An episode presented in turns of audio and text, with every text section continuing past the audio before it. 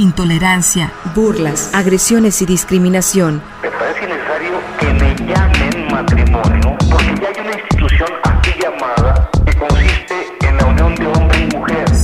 Sórico, Sórico, un espacio diverso para la reflexión y la promulgación de la igualdad de género, con Guadalupe Ramos Ponce. Bienvenidos.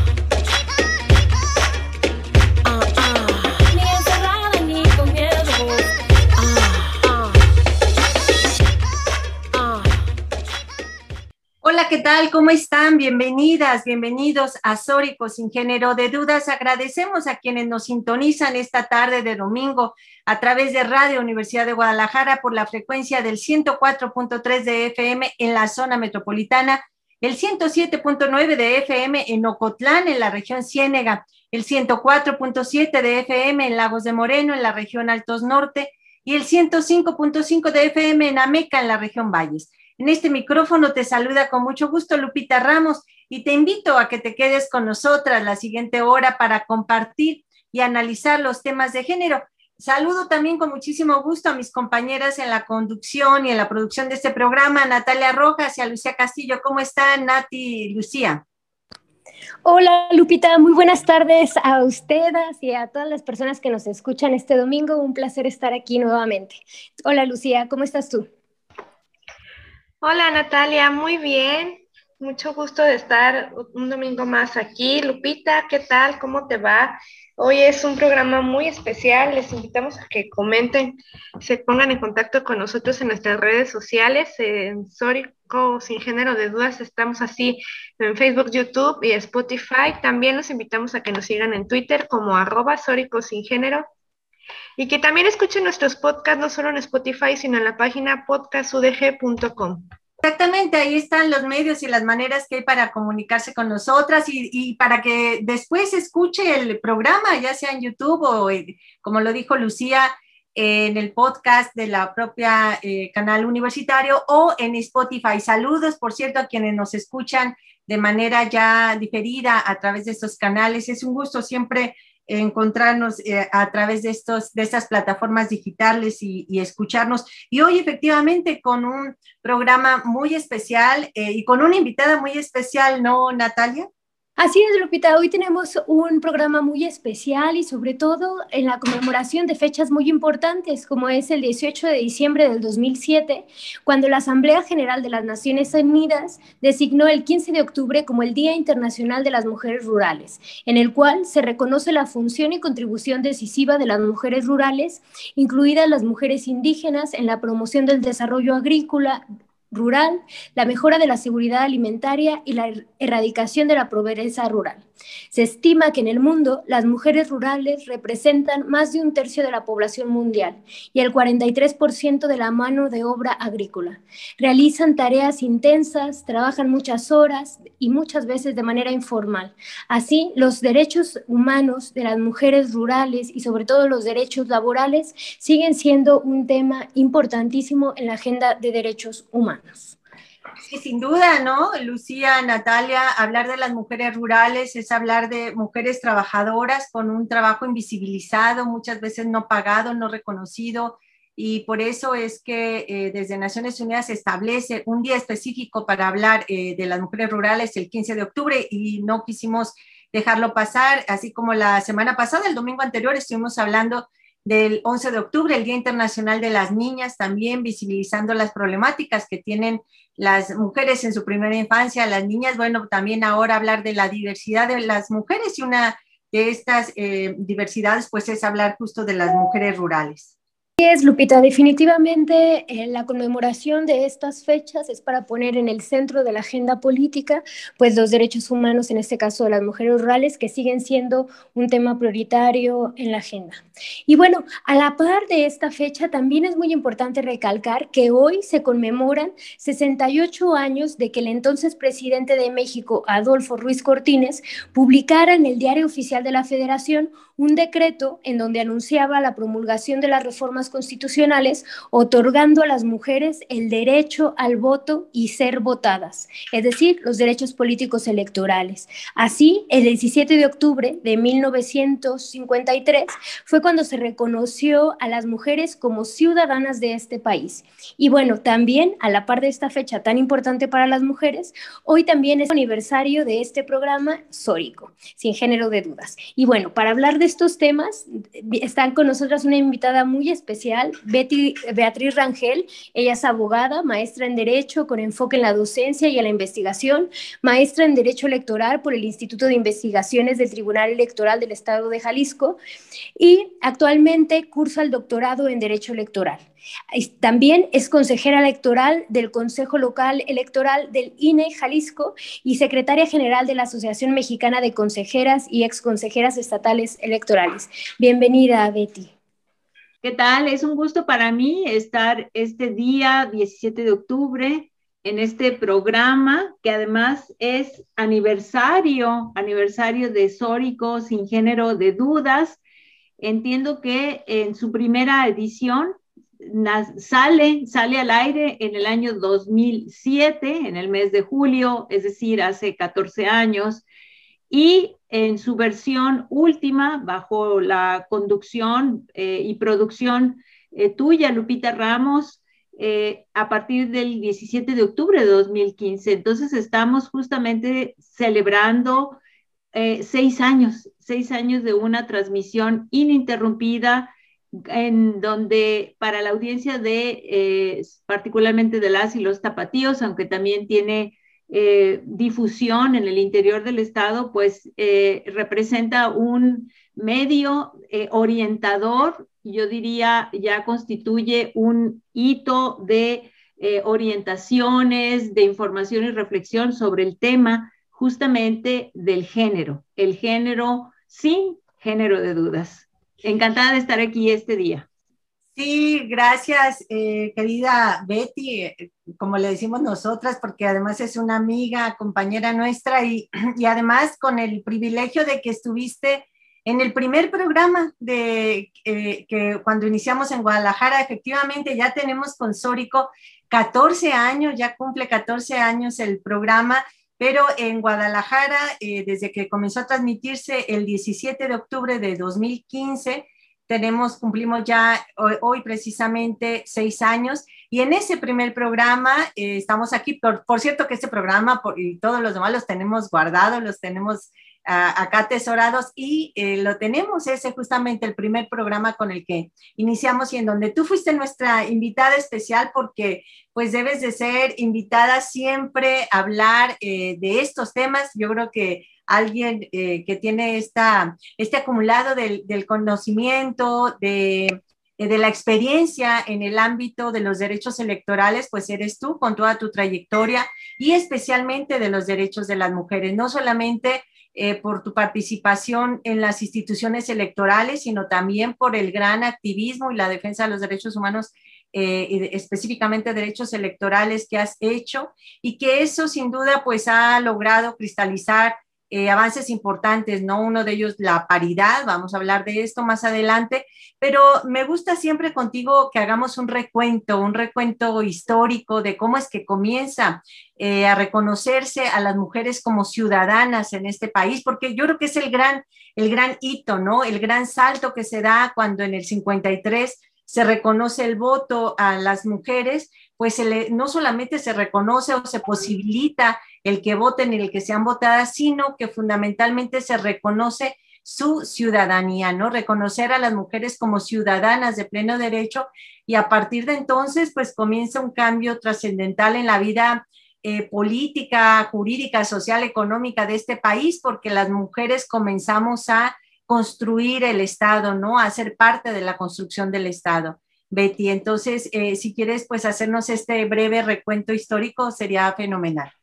Claro que sí, Lupita. Y, sí, efectivamente, eh, ahora recuerdo que eh, tuviste a bien invitarme a aquel primer programa el 17, para el 17 de octubre de 2015 y en ese sentido, pues me siento doblemente honrada de estar el día de hoy, lo celebro de verdad y con mucho gusto eh, pues vamos empezando, entrando en materia justamente a partir de esta, de esta pregunta detonadora que formulas, ¿no? ¿Cómo, cómo se dio el derecho, el reconocimiento a las mujeres, a su ciudadanía en nuestro país? Pues a mí me gustaría partir, porque acabo de estar en Yucatán, en el 105 aniversario de aquel congreso que en 1916 se celebró por mujeres eh, que se dieron cita en el Teatro Peón Contreras de la ciudad de Mérida, Yucatán, para reflexionar sobre el estado de los derechos de las mujeres en un momento en el que el país se debatía después de, eh, en, una, en una revolución, en una revolución que eh, inicia en 1910 y que para entonces, 1916, veía ya, digamos, el fin del, del túnel, pero todavía estaban los grupos armados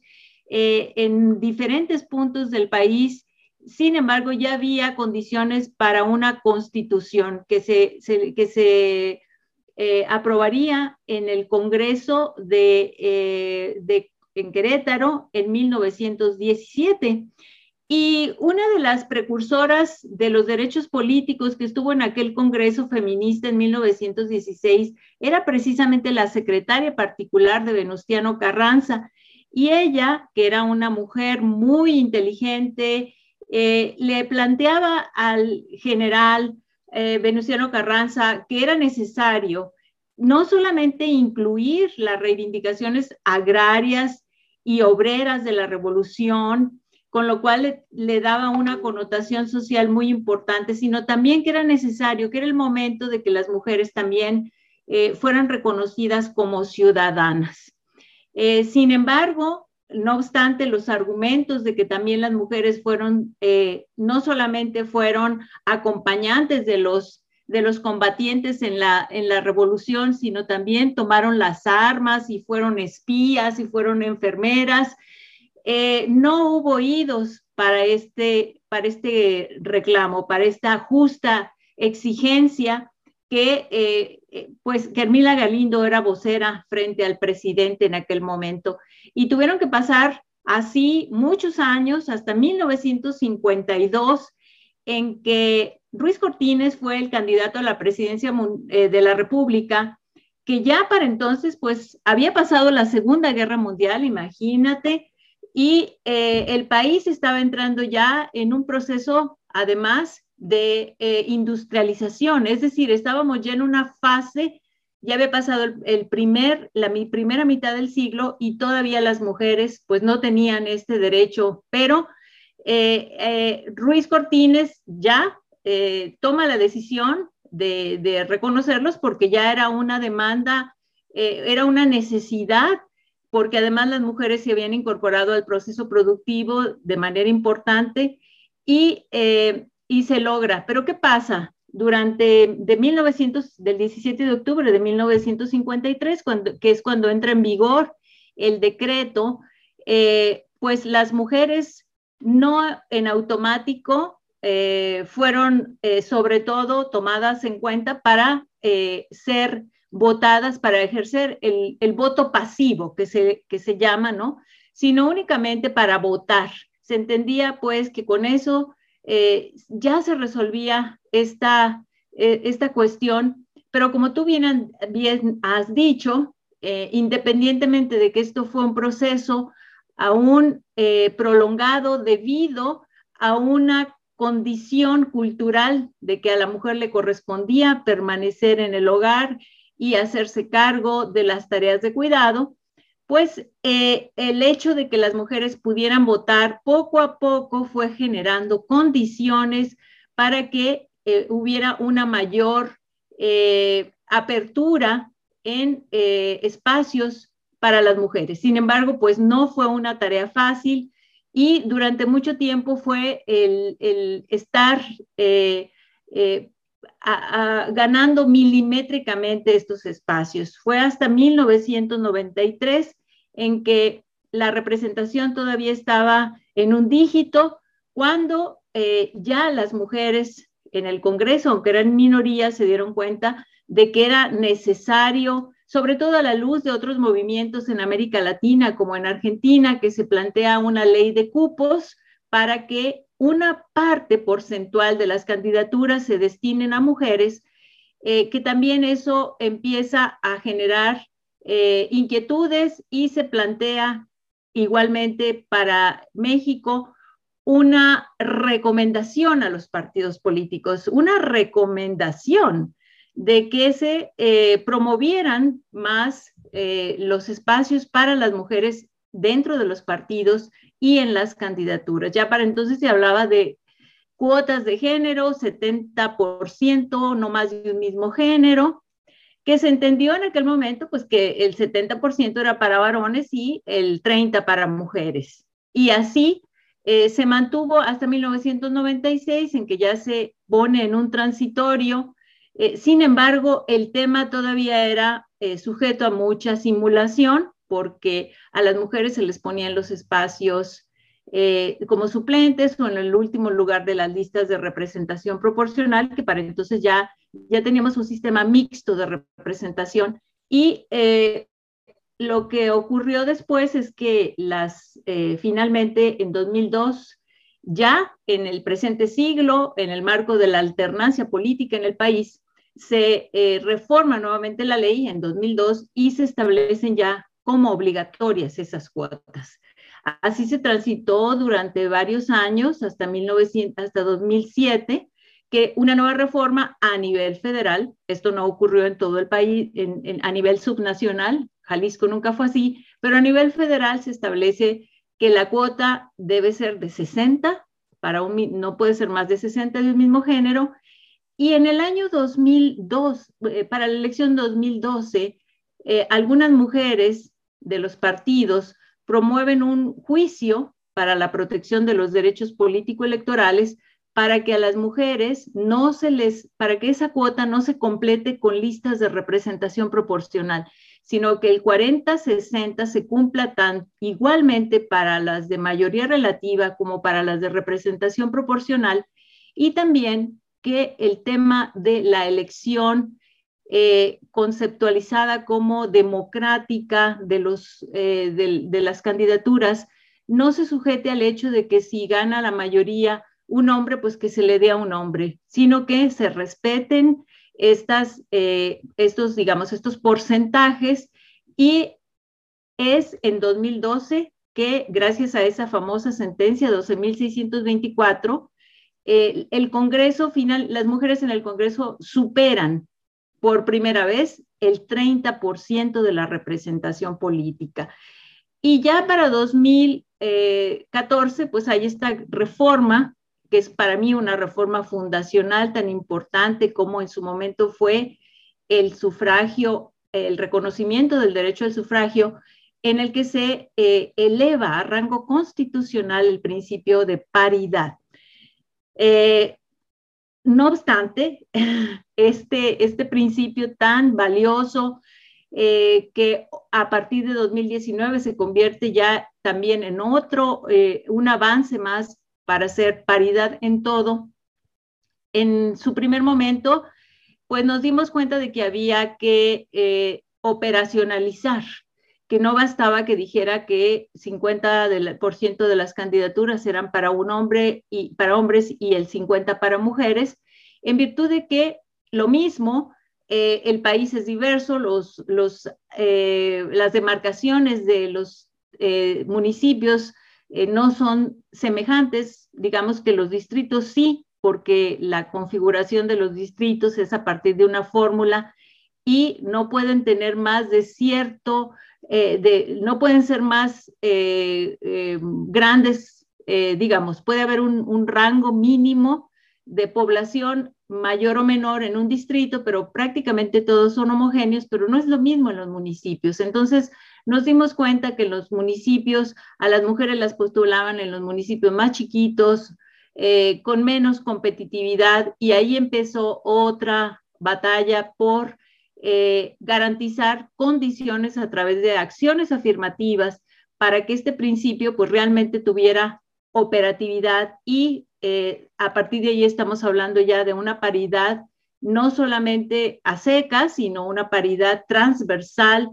y sustantiva. Y esa es la trayectoria que hasta ahora han tenido los derechos político-electorales de las mujeres y pues sobre eso podemos ya ampliar a detalles, a otros aspectos, esta discusión tan importante, Lupita. Bueno, pues nos has hecho un recorrido eh, así tan, tan breve, ¿no? En, pocos minutos, así de, de, lo que ha pasado con esta historia de reconocimiento de ciudadanía y del voto. Oye, eh, pero quisiera también traer a colación algo que te he escuchado a ti narrar en otras ocasiones, de ese momento histórico en la historia de México, en donde pudo haberse reconocido el voto en la época de Lázaro Cárdenas y que no ocurrió.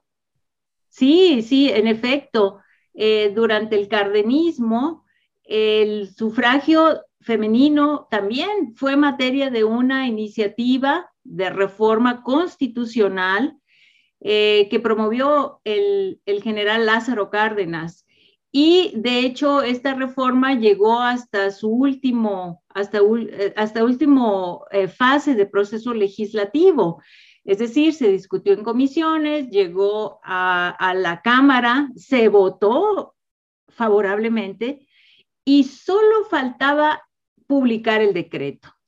Y en aquel momento en España iniciaba, eh, se, tenía eh, em, una situación en la que Francisco Franco, pues, eh, había llegado al, gobierno, o prácticamente, pues,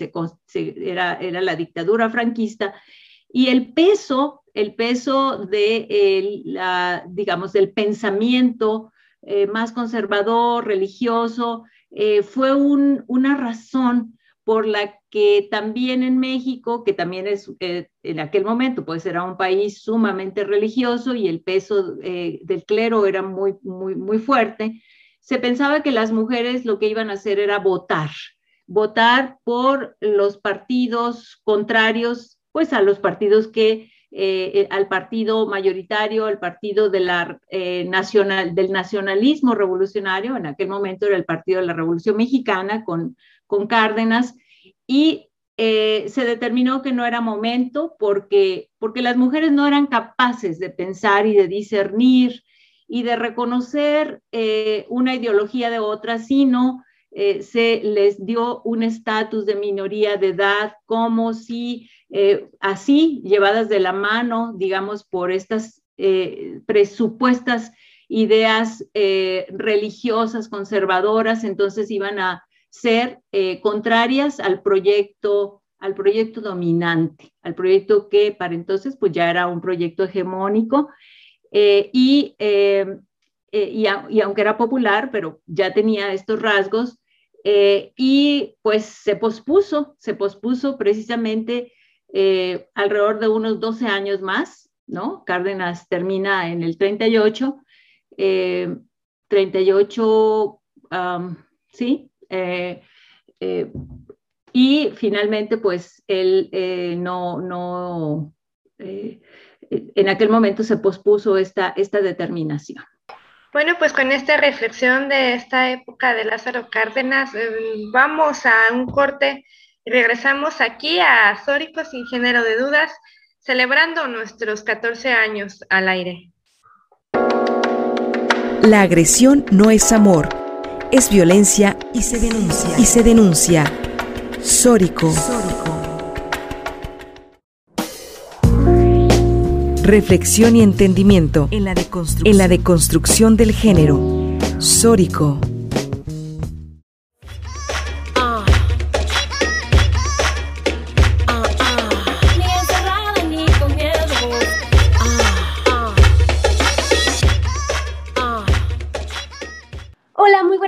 Estamos de regreso a Sórico sin género de dudas. Hoy estamos hablando con Beatriz Rangel acerca del el aniversario del sufragio femenino y también estamos celebrando el aniversario de Sórico sin género de dudas. Y bueno, nos estabas platicando antes del corte, Betty, pues este recuento histórico de lo que significó para las mujeres el sufragio femenino y sobre todo me gustaría que nos comentaras un poco más de lo que significó, eh, mucho más allá de poder votar y ser votadas, pero también en cuanto al cambio social que eso implicó, ¿sí? Porque una de las cosas que también las eh, mexicanas sufragistas estuvieron exigiendo durante pues esa lucha histórica por el reconocimiento del voto, no solamente era el cambio normativo, sino también un cambio cultural y social que permitiera la participación política igualitaria y sobre todo libre de violencia para las mujeres. ¿Cómo fue esa lucha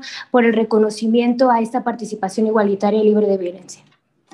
Ah, bueno, pues eh, eh, antes, antes de continuar, nada más quería eh, precisar que el cardenismo fue del 36, del 34 al, a 1940 y que en el 38 fue más bien la expropiación petrolera. Bueno, aclarado este punto para que no quede el dato anterior, la la trayectoria de paralela o podríamos decir lo, que detona esta transformación eh, paulatina de, la sociedad a partir de, eh, cambios como el sufragio fueron fundamentales porque eh, anteriormente las mujeres, pues si bien tenían ciertos, cierta flexibilidad de eh, actuación, era eh, muy, muy complicado que eh, fueran escuchadas o que pudieran realmente generar condiciones para poder participar y visibilizarse. y parte de eso, pues, fue que pudieran ya formar parte de los partidos políticos, aunque eh,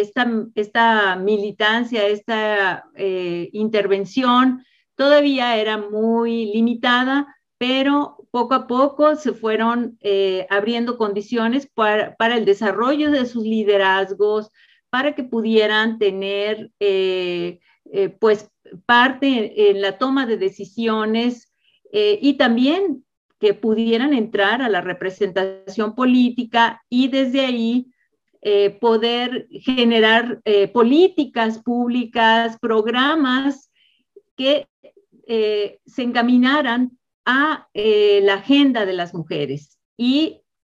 a, intervenir en los asuntos públicos en general, tomando acción también en espacios como los gabinetes o en las integraciones de los eh, cargos públicos en los ayuntamientos, en las cámaras. Eh, otro aspecto que también me parece que fue muy importante es que pudieran eh, ya de una manera mucho más fluida poder ir a las universidades y ocupar desde, en la vida profesional pues mejores condiciones para su, para su desarrollo en aquellos años todavía, y me consta porque hace, todavía recuerdo también cómo las mujeres estaban pues eh, prácticamente sujetas a, eh, desde la propia normativa, a condiciones inequitativas y discriminatorias en el derecho penal, en el derecho laboral, en los derechos eh, de contratación, y poco a poco esta este reconocimiento de sus derechos como ciudadanas, pues fue eh, rompiendo todos esos tabús y todas esas normativas que estaban eh, impidiendo como barreras discriminatorias su desarrollo. Pero no ha sido fácil, no ha sido fácil. Y como tú muy bien has dicho, eh, hay condiciones el día de hoy que todavía no están resueltas y es el fenómeno de la violencia, de la violencia en todas sus formas. Pero en los últimos tiempos se ha categorizado ya también una modalidad de violencia que antes no se consideraba que era la violencia, que es la violencia política eh, por razón de género. Esta violencia no se identificó sino hasta el año 2014, 2015, justamente cuando arriba la paridad, como un efecto no deseado de esta, de esta conquista, Eh, ¿Por qué? Porque anteriormente el número de mujeres que entraban a los cargos públicos no era tan significativo y por ende no se eh, observaba que efectivamente hay una serie de eh, conductas o rasgos que hoy están ya identificados en la ley de acceso para las mujeres a una vida libre de violencia como violencia política. Y esto, bueno, pues eh, se suma a otros tipos de violencia que ya están caracterizados como la violencia económica, la, violencia eh, eh, de, comunitaria, la violencia sexual, la violencia emocional y, otro, y otro tipo de violencias que también están caracterizadas y que identificadas es posible o ha sido posible atenderlas, prevenirlas, sancionarlas y erradicarlas. Nos hablabas en el primer bloque de este programa que acudiste recién a,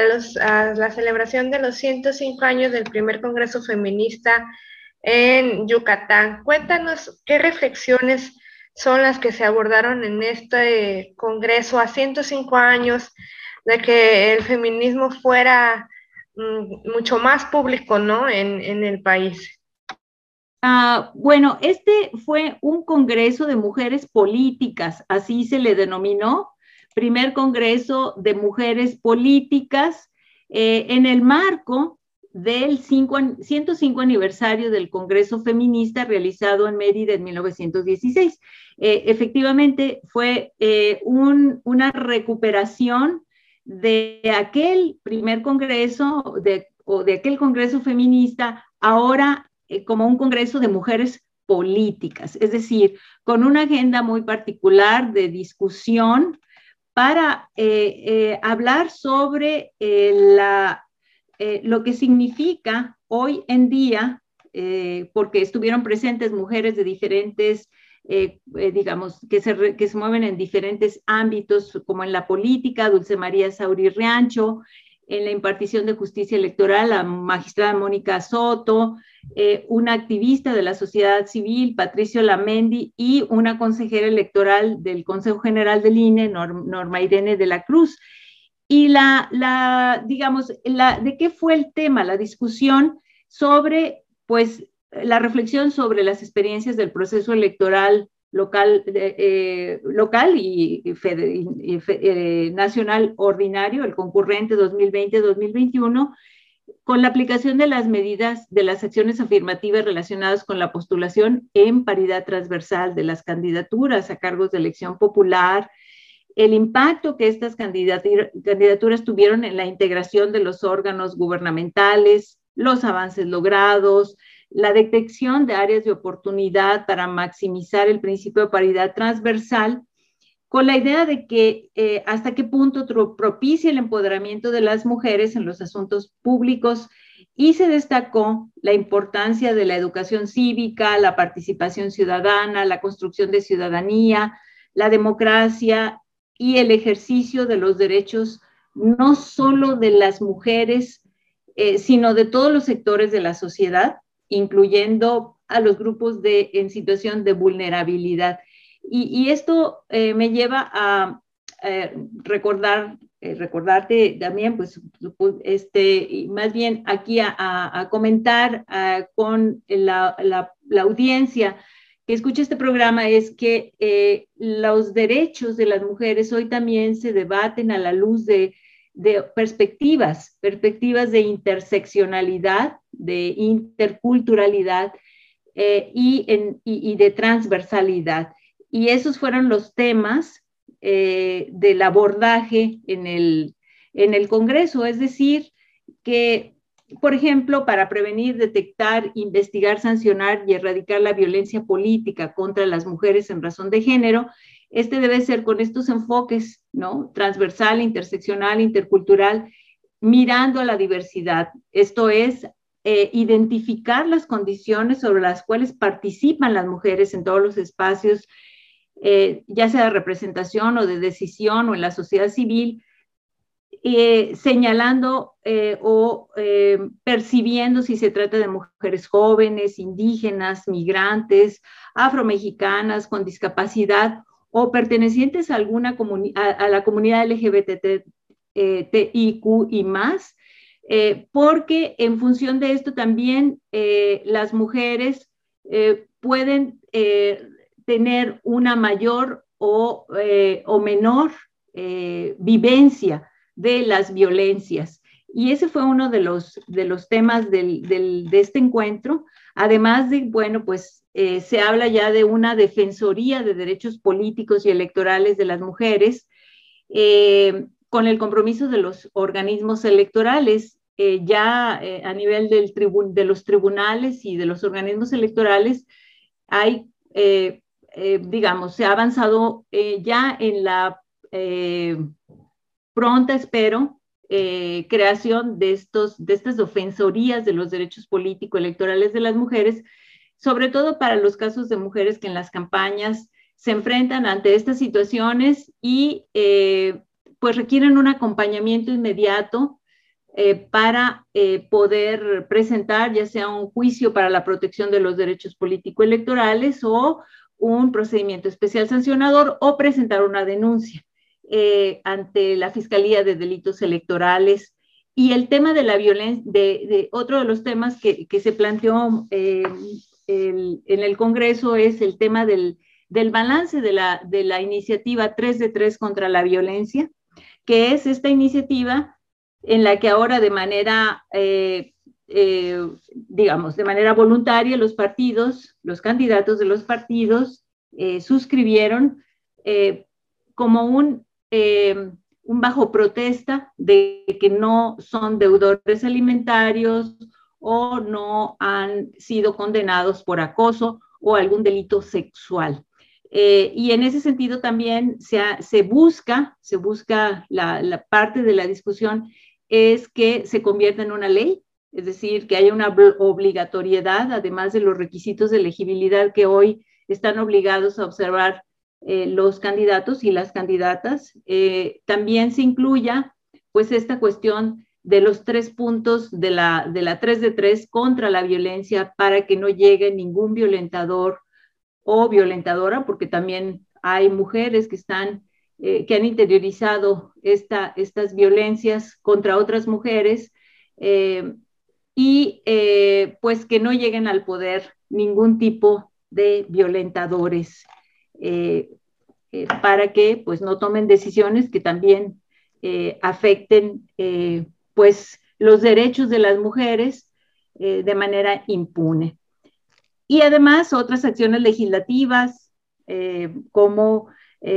para que haya un acceso real a las candidaturas por parte de los partidos, una competencia interna por candidaturas en igualdad,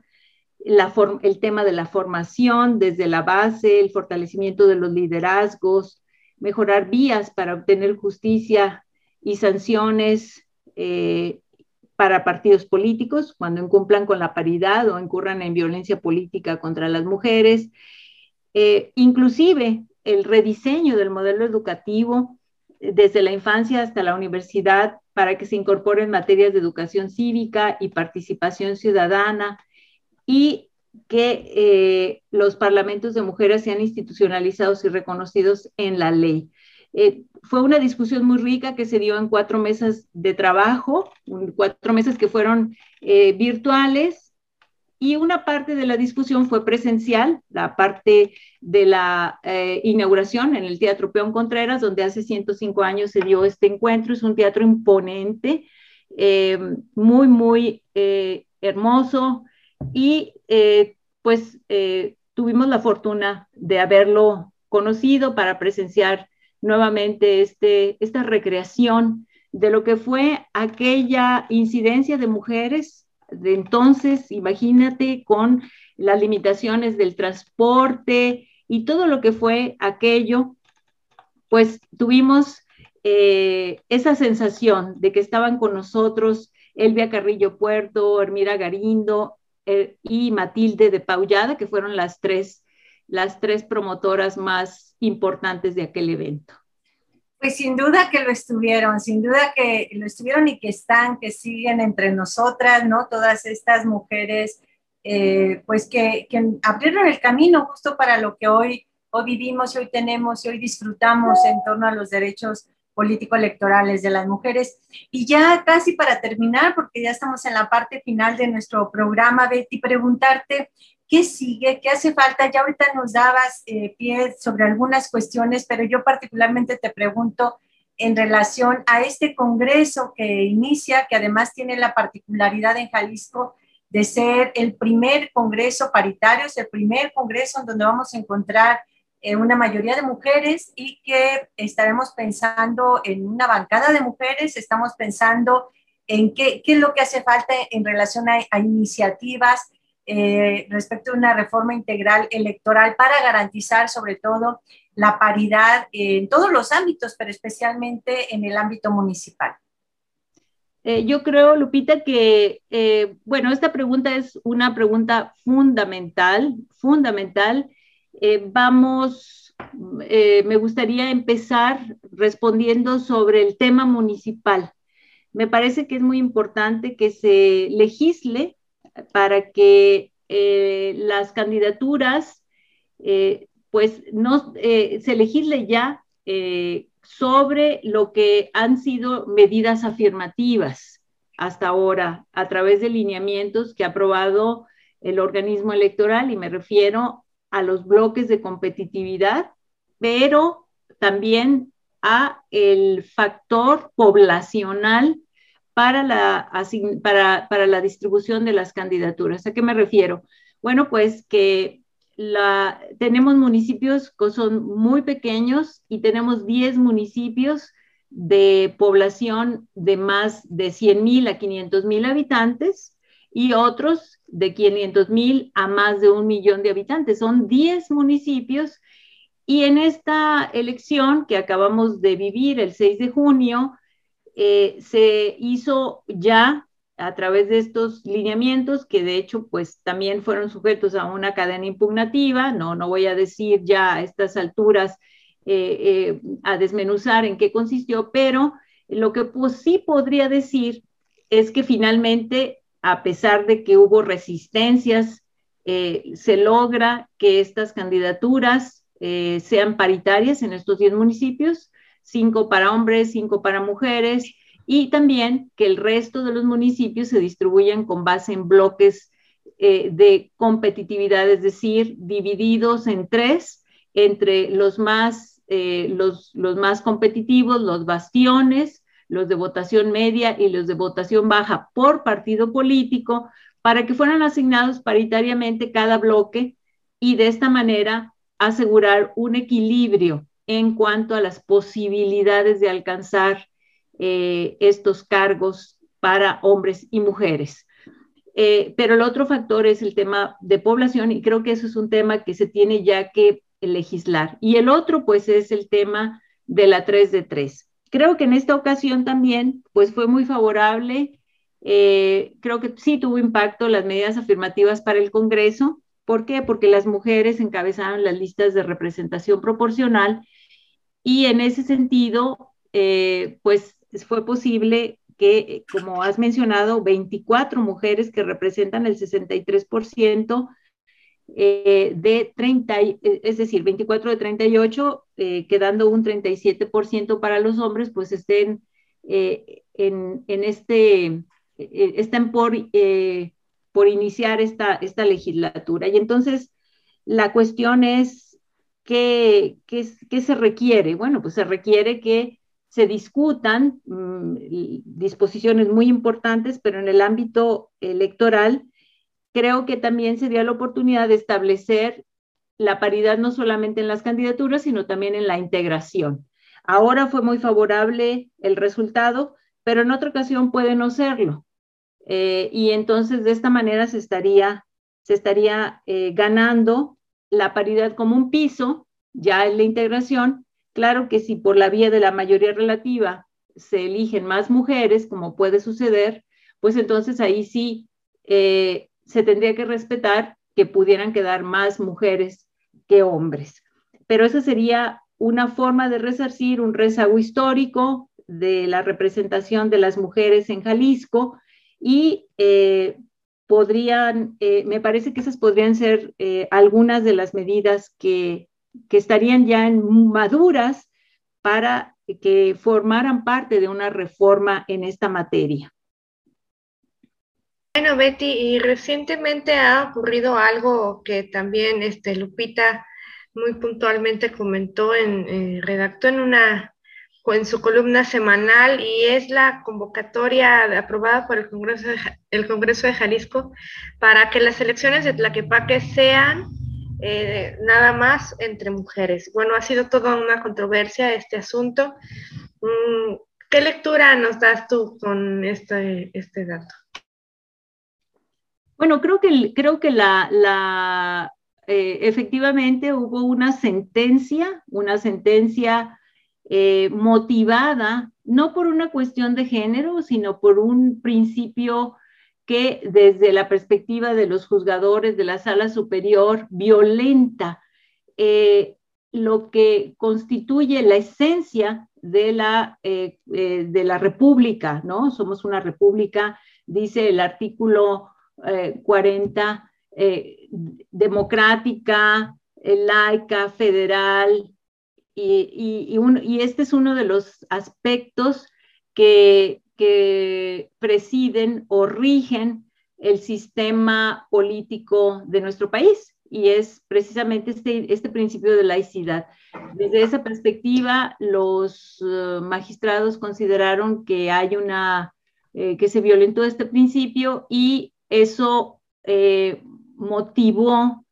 eh, porque a su juicio también eso generó inequidad en la competencia, ya que fue una elección sumamente cerrada, la nulidad. Y se va a repetir la elección. Y bueno, pues eh, la, el, mecanismo o los procedimental de, de, la nulidad de una elección derivan en una elección extraordinaria, eh, cuya convocatoria corresponde emitir al Congreso del Estado. Y en este momento, la, propuesta que hace esta mayoría legislativa es que eh, se realice a partir de que las candidaturas sean solo para mujeres. Esto está subyúdice, eh, no, no podríamos afirmar todavía que, eh, que esto se resolverá de esta manera y en ese sentido yo lo que diría es que efectivamente, tal como ha dicho la sala superior, la litis, la litis no se plantea por una cuestión de género, sino por violación al principio de laicidad del Estado mexicano y pues tendrá que resolverlo eh, en su momento, ya en definitiva, esta situación a partir de que tengo entendido se promovió un incidente eh, de eh, incumplimiento de sentencia. Eh, y bueno, pues por ahora no tendría más que agregar. Pues muchas gracias, querida Betty, por, por, todo esto que, toda esta luz que nos has dado, como, como siempre, cada que estás sensórico, como desde la primera vez que iniciamos ah, hace seis años a transmitir desde acá, desde Guadalajara, y bueno, ya 14 años en la red. Eh, en este aniversario, otro aniversario más de Sórico y además contando con el privilegio de,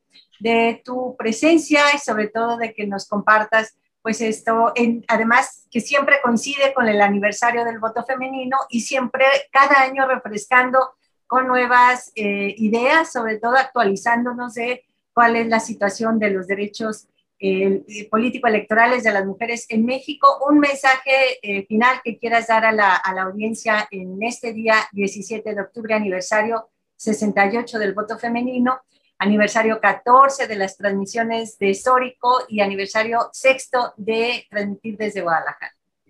Pues lo que quisiera es eh, celebrar, celebrar que estos últimos 18 años, Lupita, estos últimos 18 años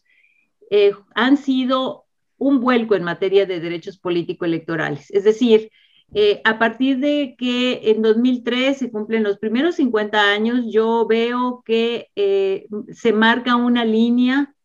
de, de, despegue después de este, de este primer medio siglo de, reconocimiento de los derechos.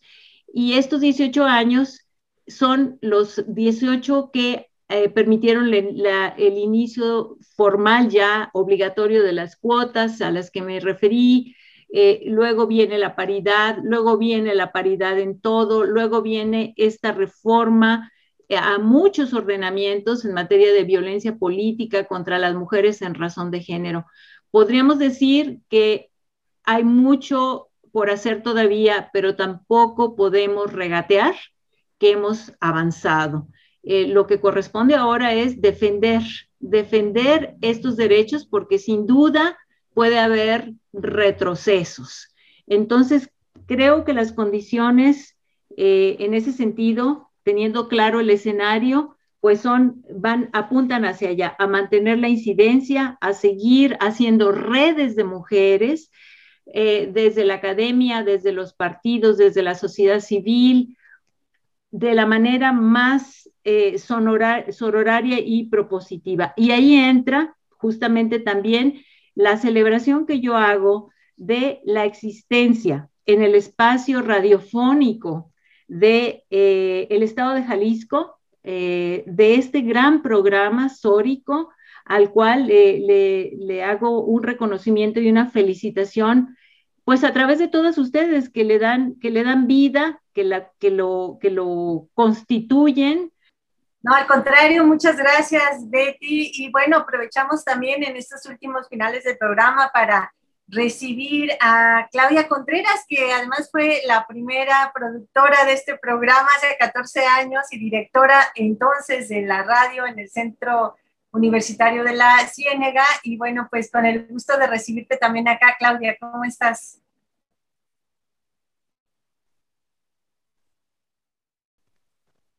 Hola, muy contenta, feliz también de celebrar con ustedes este aniversario de uno de los programas pues que ha marcado historia, no solamente en la radio universitaria, sino en general en la radio pública, en la eh, formación de ciudadanía, me, atrevería a decir, y muy honrada de estar con ustedes compartiendo después de,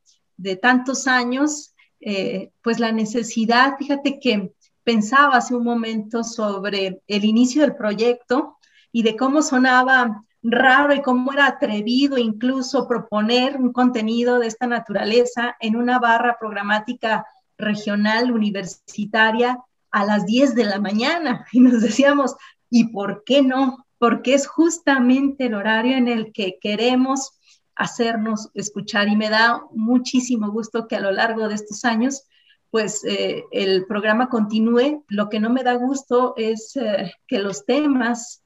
que los desafíos se han eh, pues multiplicado, eh, se han encrudecido muchos de ellos, se han eh, hecho pues muy difíciles de sobrellevar y sin embargo frente a estos desafíos pues tenemos el apoyo, la red de, de investigadoras, investigadores atentos a estas materias y sobre todo pues esto que te decía al inicio, la generación, la construcción de ciudadanía. Así que enhorabuena. Sí, muchísimas gracias, Claudia. Y, bueno, recordando justo esos inicios de Sórico en Ocotlán, en, el, en la barra ya eh, exactamente a las 10 de la mañana,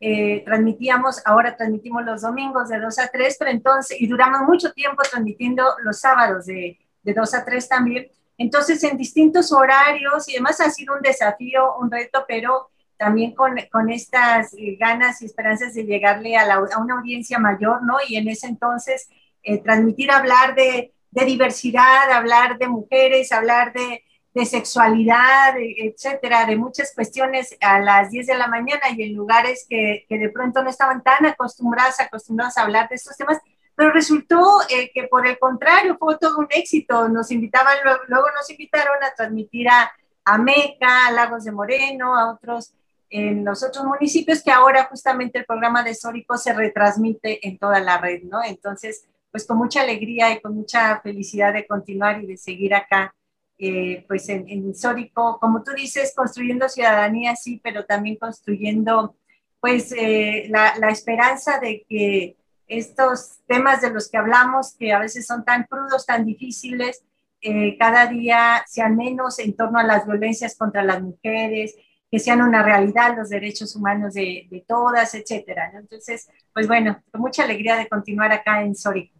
pues que sigan muchos años más para ustedes, para la radio universitaria abierta, plural, de servicio a la comunidad y también un aplauso y un reconocimiento al trabajo que han desarrollado todas y todos en este programa y especialmente eh, quisiera agradecer a todos y cada uno de quienes han eh, pues eh, se han incorporado desde estudiantes de, periodismo, de derecho, eh, y de otras disciplinas que han venido pues poniendo su granito de arena y sumándose a esta cultura en favor de la construcción de la ciudadanía. Entonces, que siga la escuela y muchas felicidades, muchos, muchos años más para ustedes y sus audiencias. Enhorabuena. Sí, muchas gracias y saludo, por supuesto, a todas y a todos quienes han formado parte del programa, ¿no? A Román, eh, Román, que durante muchos años fue conductor y productor del programa, Adrián, Adrián Fulanito, que, también como conductor y productor, ahora Lucía en dos etapas, Lucía Castillo, eh, que, ha estado acá, eh, bueno, Con muchos. Violeta, sí, Violeta, Fabiola, eh, es decir, varias, diversas compañeras y compañeras conductoras y conductores, productores que han estado acá en el, programa y bueno, gracias a ellas y a ellos hoy somos lo que somos. Y bueno, pues es momento de despedirnos. Muchas gracias por estar acá, eh, Beatriz Rangel, Claudia Contreras, en este día tan especial. Ya habrá oportunidad de, vernos personalmente, festejar y brindar, ¿por qué no? Por supuesto. Muchas gracias. Hasta luego, Claudia. Encantada también. Igualmente, Beatriz. Gracias. Gracias, Natalia. Eh, Natalia, conductora eh, también del programa que ha sido pilar fundamental en los últimos meses. Y Lucía, muchas gracias. Eh, nosotros tenemos una cita la próxima semana. Así es, Lupita. Nos vemos la próxima semana. Nos escuchamos la próxima semana y feliz aniversario, compañeras. Intolerancia, burlas, agresiones y discriminación. Me parece necesario que me llamen matrimonio ya hay una institución así llamada que consiste en la unión de hombre y mujer. Sórico, Sórico, un espacio diverso para la reflexión y la promulgación de la igualdad de género, con Guadalupe Ramos Ponce. Gracias por acompañarnos.